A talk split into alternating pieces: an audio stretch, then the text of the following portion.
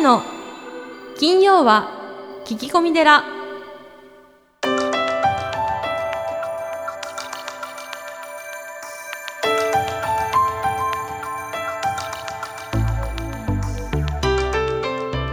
ようこそ架空の寺スタジオにお送りする長谷の金曜は聞き込み寺、ナビゲーターの南雲もぐなです。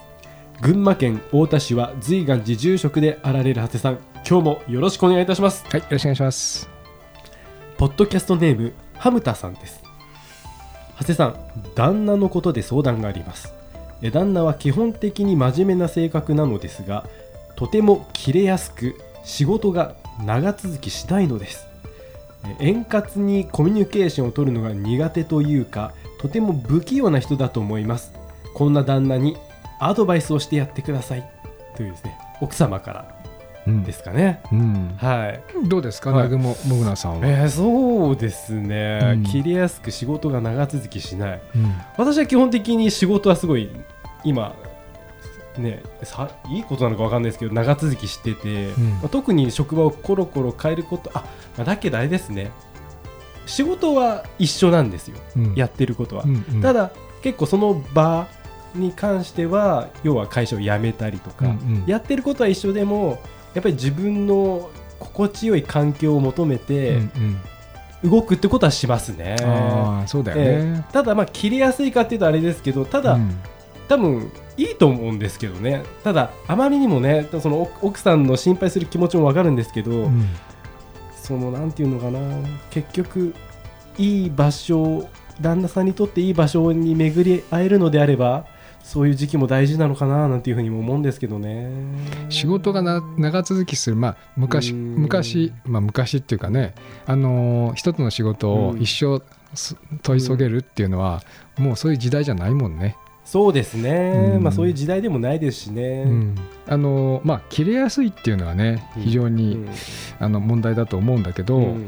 時代が変わって、もう一生同じ仕事じゃなくて、その人のスキルによって、僕はもう一つも二つも三つも一人の方がいろんなバリエーションを持って仕事する時代なんで、別に、構わないんじゃないかなと思うんですけど、切れやすいっていうのはね、僕最近すごい感じるんですよね。そう、前回の放送でも、我慢できなくなってるってね、初さん言ってましたけど、どうですか、じゃあ、旦那さんにアドバイスするとしたら。昔はね、例えば、川崎の幼児殺傷事件みたいなことは、もしこんなことをしたらね、警察に捕まるとか、その後のことを想像して我慢したんだけど、それを実行に移してしまうっていう方がちょっと多いような感じがしますよね。しますね。ストレスに耐えられないっていうか、なんか最近も NHK で、その昔秋葉原の通り魔事件あったじゃないですか、あれ特集してて、と思いましたけど、要は、日頃の不満から、多分そういうね、人への憎悪みたいなのがすごい膨れ上がっちゃっ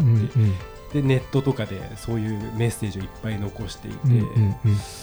だから結局もうスイッチが完全にそっちに入っちゃってるから、なんかもうちょっとね、違う視点が持てたらそうならなかったんじゃないかなってね。ちょっとああいう僕なんかね、エントロピーの法則だと思うんですよね。エントロピーの法則っていうのは、ある程度決まったこととかが収束してくると、それが解放に向かうっていう。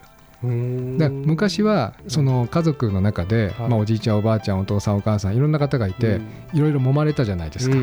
そういったことがちょっと面倒だっていうことで、個人に移行してますよね、家族も、みんな自分っていう風になってきて、でそれが究極になると、相談する人がいなかったり、助けてくれる人がいなくなったりして、で今度は今これからまた僕収束に向かうと思うんですよね。だから今人のつながりとか、絆とか、友情みたいなこと言うじゃないですか、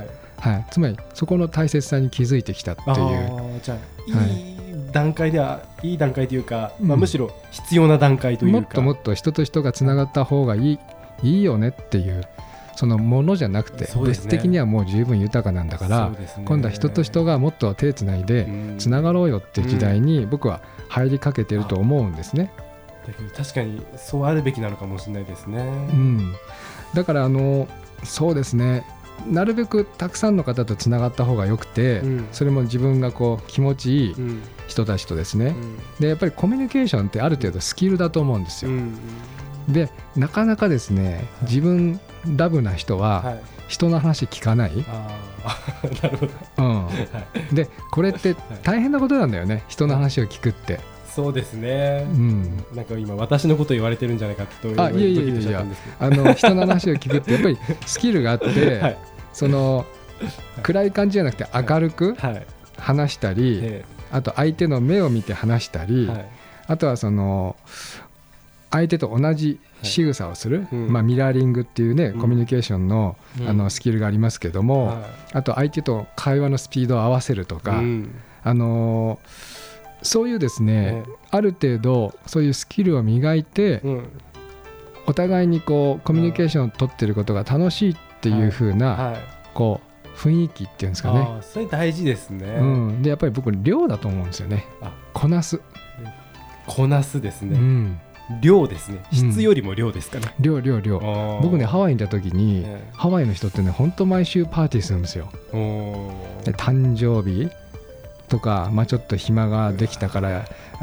焼肉パーティーしようとかですね、とにかくもう呼ばれるわけ、あちこちに。じゃあそこで結構そういうコミュニケーション術っていうのが、うん、こう自然に養われてるんですね。そう僕なんか今聞いた瞬間にもう嫌だわと思っちゃいましたけど、それじゃダメですね、うん、で行くとですね、はい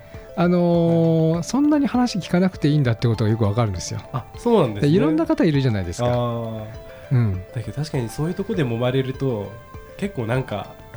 逆にいいかもしれないですね。そうだからいろんな人がいて、はい、いろんな考えの方がいて、はい、みんな幸せに楽しく生きてるってことがよくわかるんですよ、うん、だから絶対っていうことがないってことがよくわかるんです。自分はこうだみたいな、そんなのないってことがよくわかるんですよ。確かにそうですね、うん、多分そういう思いが強くとやっぱ職場に不満も持ちやすいから、うん、もういろんな人がいるんだっていうね。そう、ね、まさに般若心経の精神なんですよね。般若心経って一番最初に、ね、観自在っていう3つの漢字があるんですけど、もう観音様のように自在に見るってことなんですよ、はいはい。なるほど、なんかいい言葉ですね。で感自在にね毎日生きてると、はい、もう楽しいんだよね。あ、まあ、そうするとやっぱりね、その職場にいるのが楽しくなれば仕事もおのずと長続きしますからね。そう若い時ってね、もう自分が絶対だとか、はいはい、この考えが必ず楽しいってやっちゃうんだよね。でぶつかるんですよ。なるほど、うん、でぶつかってるとさ、はい、こう氷も、まあ、石も、はい、こう角が取れていくじゃん、うんうん、で丸くなるじゃないですか、ね、ああいう感じだから、ね、たくさん、はい、そのパーティーとか行って、はい、人に揉まれて、はい、飲み会とか、はい、角が取れると、なるほど、切れやすくなくなると思うよ。そうですね、うん、本当そうですね、うん、トゲトゲ しなくなりますもんね、うんうん、いや、ありがとうございます。分かりやすく説明していただきまして。さあ、そして今月のゲストは NPO 法人人の教育の会理事長、九州大学名誉教授、日本外科学会名誉会長の猪口清先生です。長谷さん、スタンバイよろしくお願いします。はい、よろしくお願いします。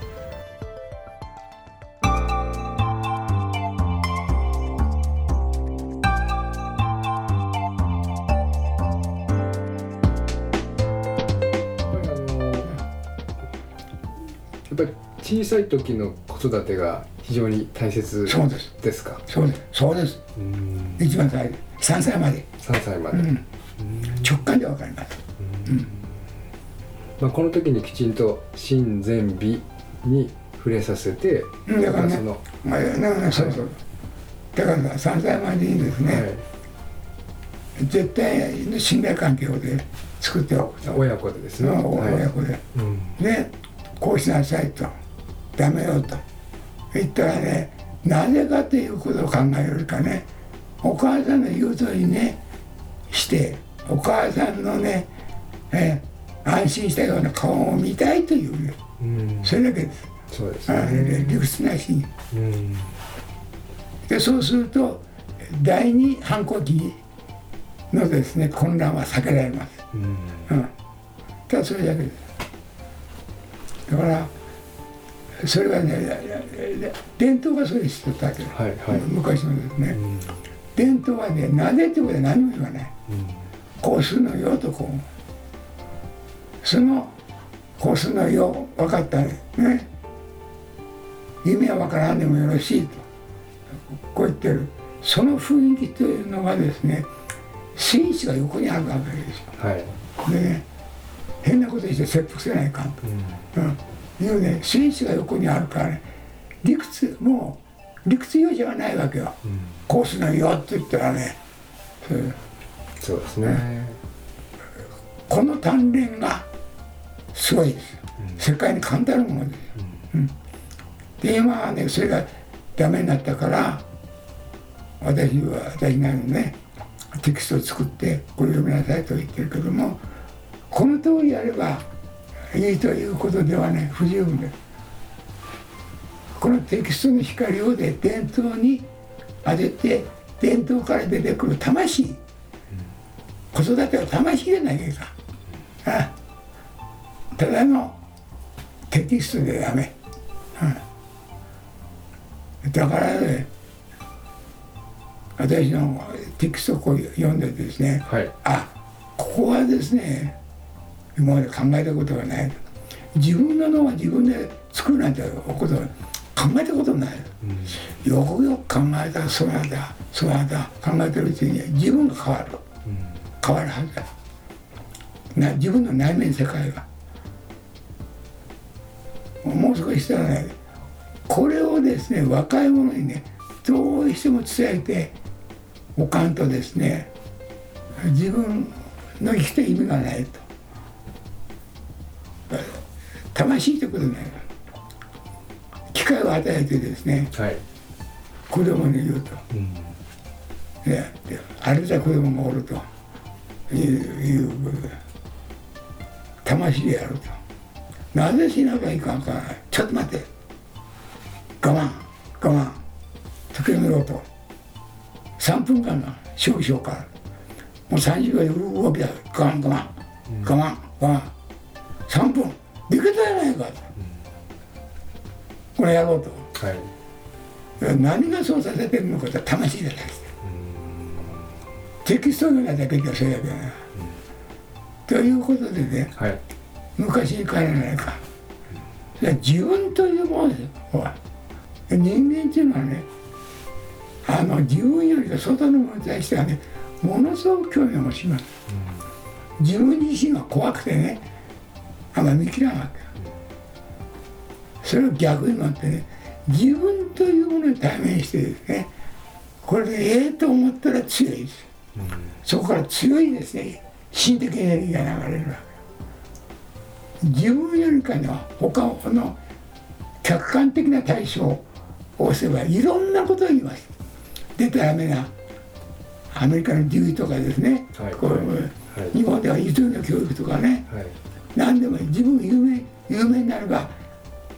いいという、なんかそういう無責任に、うんうん、それは自分の外に対して自分自身にやってもらわないよ、うん、自分がかわいそうでできないですよ、で自分を納得させるということをすればですね、そっから魂が生まれる、なるほど、うんうん、はい、ありがとうございます。僕らはこう座禅をするんですけども、うん、まあ面壁といってこう壁に向かって座禅をするんですが、うん、確かにその最初はですね、うん、こう辛いんですけれども、うん、もうある程度慣れてくると、うん、それが非常にこう心地よくなって、うん、まあ道元禅師様は安楽の方法におっしゃってますけども、エントロピーの法則的には、うん、こうずっとこう同じ姿勢で止まってると、やっぱりこう何かこう発動する次はですね、行動に移す、うん、やっぱり禅宗のお坊さんってこう行動的な方が非常に多くてですね、うん、今お話伺っててこれもエントロピーの法則かなと思ってですね、座禅をずっとおすすめになるということはね、はいはい、負のエントロピーが出てるわけです、負なんですか、これあれは、そう、はいはい、エネルギーですよ、エネルギー、はいはい、エネルギーがないとそんなできませんよ、まあそうですね、はい、はい、それだけど、ありがとうございます。脳の中でですね、先生がその本の中でこう図面を書かれておられますけれども、その幼少期っていうのはこの生命の座ですか、うん、その本当にこう基本的なこう人類の DNA が詰まったところがこのスイッチを入れるということなんでしょうかね。一番大切なのはですね、はい、これは大脳変形ですね、はい、これですね。これはチンパンジーの脳がチンパンジーなんです。で、人間のなんだ時はこの黒いところがバーッと大きくなってる。だからね、生まれてきた人にはこれがあるわけ。これが、はい、これが脳です。だからけだものの脳なんですよ。生まれた時は。チンパンジーはけだものでしょ。はい。それを人間の脳にしなきゃならない。ああ、なるほど。ここを作んなきゃいけないってことですね。まずその時はね、はい、これの側の骨格はあるんだけど、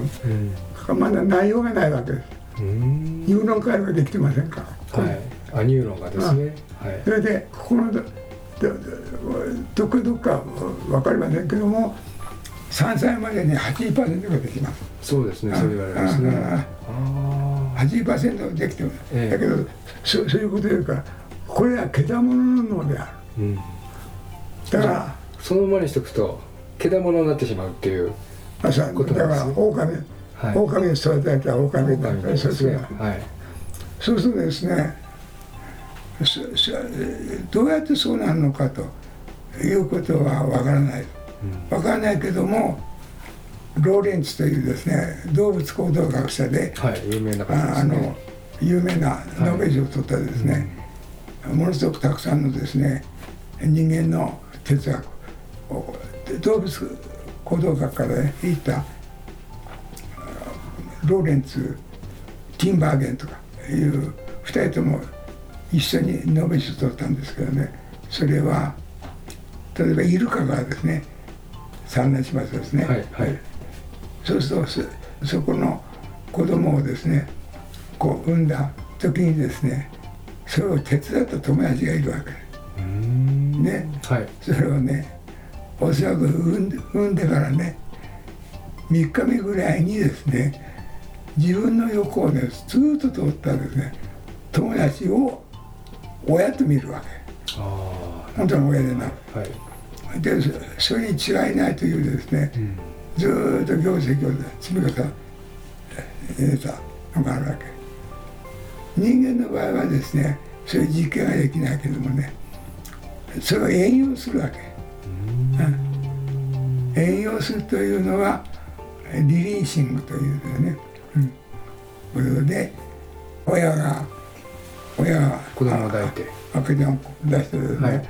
はい、こうやってますね、うん、そして親の目を通してですね、親の大脳刺激がですね子供の目を通して子供の大脳にこう通ずるわけですね、はい、で親の人格がですね、こんだけ入るわけ、刺激ですね、見つめるだけ、うんで その時に何かのですね、ものが働くんですよ。何かのものが働いて、けだものの脳が人間の脳に転換するのではないかと。そうすると、はい、この光景っていうのはね、ただ形の上でこうしてるんじゃなくてですね、母親がこれが自分の子やと、自分の分身がここにおると。はい、自分のものが分子がここにあってですね、うん、本当にこの子がですね、じゃあ本当に自分のことにしてね育ててあろうか、とても自分のね力だけではいかないと、神様にお祈りしかないと、あらゆることを言ったら形而上的なですね精神というものが初めてですね母親になった時のですね複雑なもの、その中には親善美があるわけ。その親善美がですね子供の脳をですね人間化するのではなかろうかと。でそこでですね出てきたものが完全なる信頼関係、親子のを作ると。だからこれをですねこのような形而上的なですねものとしてこれだという非常に不快。これの真反対ですね、はい、おそらく正式な結婚してないとか、はい、それで幸運だと、うん、男はですね自分の女がですね子供を産んだ、やましい、向こう行けと虐待すると、はい、ようなそのいわゆる虐待ネグレクトなんとも言えない言い知れないものはそういうのは悪なんですよね、うん、これの全く逆の状態、はいはい、でその今の政治っていうのは本当に虐待したんだろうかとかですね、でその証拠がないからこれは虐待じゃなかったとかそういうことばっかり言ってるわけ。ああ、体罰とかですね、はい、結婚しないでですね、うん、子供を産むということ自体はですね、うん、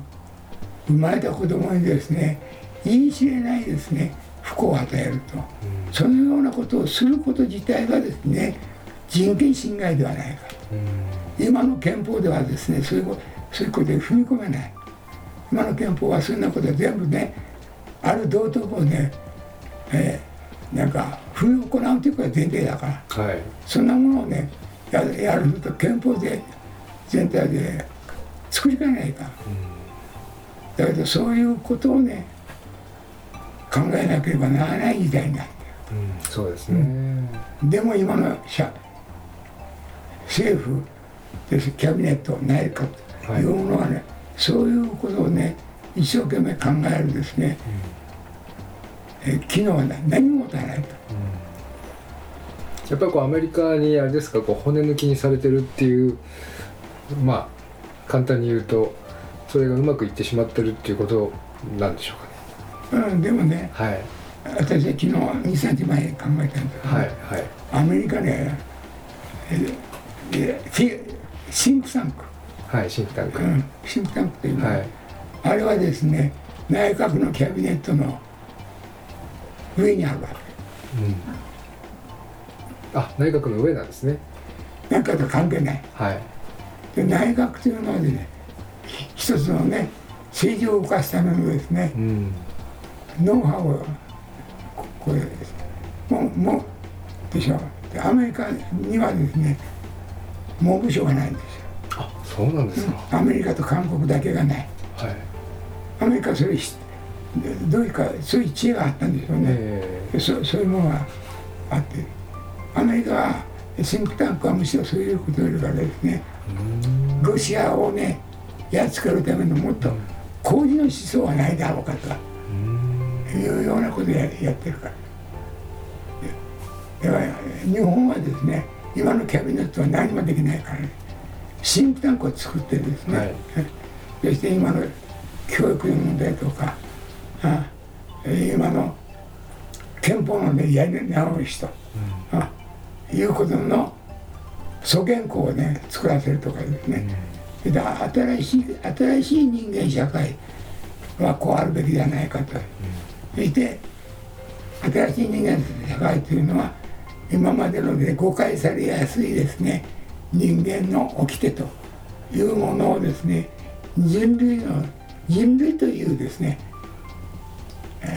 これで生きる生物に適したですね掟を作ろうじゃないかというのはですね、うん、思いなんですね。思いやり、はい、うん、でそこで周知を集めてですね、うん、だから文部省というのはね教育指導用を作ればいいわけ、はい、うん、そういうの思想は上から来るから、そうでもしなきゃダメやねんっていう。なるほどね。ありがとうございます。東北大学の、川島教授にインタビューしたことがございまして、うんうん、最近はそのお母さんがこうスマホをねこうよく見られてて子供にその乳をあげてる時もスマホを見てるとやっぱ子供の目を見てほしいっていうふうに先生は強くおっしゃってて、うん、はい、それがその人間は人間によってしか人間にならないということをおっしゃっててですね、スマホ見てちゃダメだっていうふうに強く心配してました。横にスマホ置いてさ、はい、スマホとこっちに引き寄せたらダメですよ。そうですね、ということなんですね。ああ、なるほど。目を見てるとその心にね、こう届くっていうのはちょっとびっくりしました。でも多くの親御さんがそういうことを知ってると逆にいいですよね。ほとんどの人は知らないんじゃないんでしょうかね。だからね、私が作ったまあ非常に有益ですけどね、そういう子育てのねテキストですね、生物学で考える、それをこう見るとですね、目から鱗がいっぱい出てくると思う。一体何だろうかと思って、人間自身が変わる、人間自身が変わる、そのエネルギーで子供自身を育てると、まず人間が変わらないか。ああ、なるほど。教育というのはそれだけの一番、ね、最大の人間の施策ですね。そうですね。先生のお話伺っていると、今君たちはどう生きるべきかっていうね、本がベストセラーになってますけど、もっと早くそれを考えなきゃいけないってことですよね。もう生まれた直後にですね。わかりました。ありがとうございます。先生が書籍の中で、その小さい時にはそのメルヘン的な道徳、その童話とか昔話ですね。あとそのファンタジーとか空想、そういったものも非常に大切とおっしゃってますけど、これはどのようなことなんでしょうか。そのメルヘンとか空想。だからその神前味ということ。はい。出てきますよ、メルヘンにですね。あ、なるほど。死んでみ、それを通してほしいってことなんですね。と思います。子供らしいですね。死んでみですよ。ね。で、その神前美がこう発動して人間らしくなって初めて、その後こう読み書き計算っていうことなんでしょうかね。それでね。初めは親子の絶対信頼関係でですね、こうしますね。で、そのうちにね、自分に目覚めるわけ。自我が出てくる。自分が目覚める。自分もそうしなければならない。初めはね、親がね、そうしてちょうだいって言ってるわけ。それで3歳を4歳ぐらいになった時に、自分がするということに、自分に目覚めるわけ。そうすると親は非常に楽になる。そして自分は自然の法則に目覚めたというね、プライドがあるわけ。プライドがある。このプライドがこれは自分を進めていく。よく自分のやり方を変わる時期がありますよね。こう人から言われていると、例えば「たまちゃんは」とか「太郎くんは」って。自分のことを太郎くんはって言ったりしますけど、そのうちに私はとか僕はとか、この時期ですね。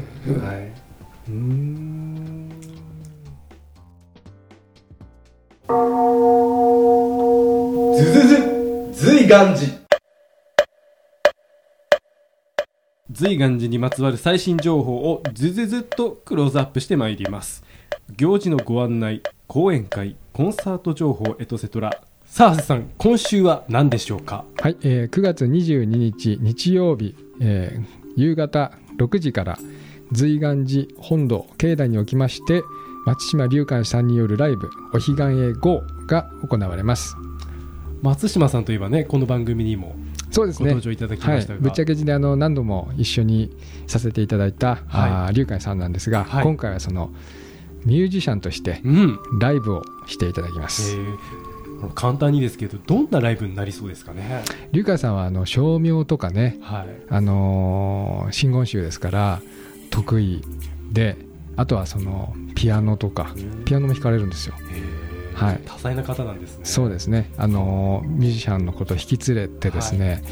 お寺でやっていただきます。要はお経とこう音楽が融合したような感じにもなりそうですね。そうですね、僕もうお経を読んでくださいというふうにお願いされてますけど、面白そうですね。行きたいという方はどちらで。瑞巌寺のホームページ、www.瑞巌寺.com に詳細が載ってますので、そちらから申し込んでください。以上、ズズズ随願寺でした。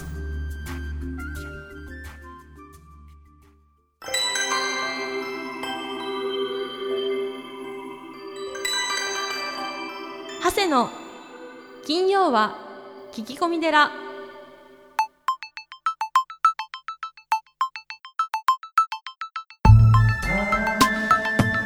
長谷の金曜は聞き込み寺、いかがでしたか？この番組ではリスナーの皆様からお悩み相談メールを募集しています。メッセージは随願寺のホームページからお悩み相談メニューをクリックしてください。お便りを採用された方には長谷の著書お坊さんが教える悟り入門をもれなくプレゼント。また講演会・講話会のご依頼もこちらから www.zuiganji.com www.zuiganji.com。 これまでの講演会、ライブの模様もホームページから有料でダウンロードできますので、ぜひチェックしてみてくださいね。それではまた次回も未知なるテラスタジオでお会いしましょう。合唱。